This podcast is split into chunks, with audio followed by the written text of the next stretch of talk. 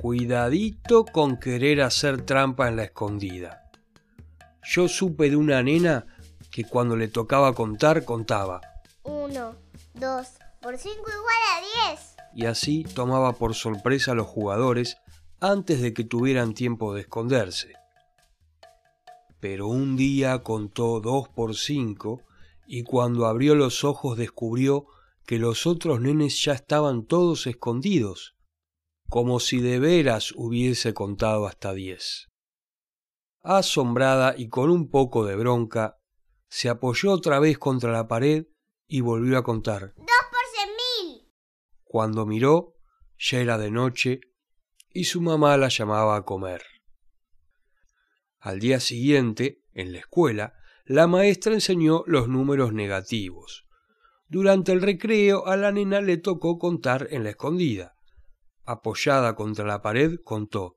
Dos por menos mil. Abrió los ojos y descubrió que mientras contaba, el recreo había terminado, o que más bien todavía no había empezado. Entonces volvió al aula y esperó que la campana sonara otra vez.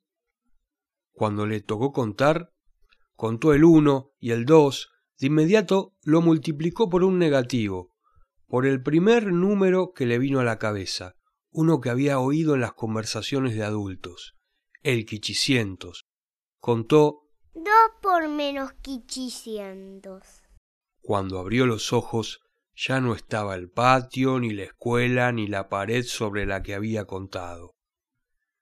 El lugar parecía un desierto, como esos con mucha arena que muestran en las películas, pero en vez de arena el suelo estaba cubierto de tierra seca y pastizales. Y en vez de hombres de turbante, la rodearon unos indios tehuelches que comenzaron a tocarla con ramitas y a tirarle piedritas pequeñas. La nena supo que estaba en un tiempo que no era el suyo y sintió miedo. Quiso volver, cerró los ojos y multiplicó el quichicientos por dos. Al mirar, descubrió que los indios seguían ahí, observándola. Volvió a intentar varias veces hasta que los indios se aburrieron y se fueron. Ella se dio cuenta que no podía hacer trampa en un juego en el que jugara ella sola. Al fin y al cabo, una escondida sin otros que corran a esconderse no puede ser una escondida ni nada que se le parezca. Junto a la nena quedaron algunos niños de la tribu. Trató de convencerlos para que corrieran a esconderse mientras ella contaba apoyada contra un árbol. Los niños no entendieron el juego, en cambio le tocaban el pelo, le acariciaban el guardapolvo y de a poquito le arrancaban los botones ya que les parecían objetos muy curiosos. Desconsolada, abrazó el árbol y se puso a llorar. De pronto sintió una estampida que hizo temblar la tierra. Miró hacia un costado.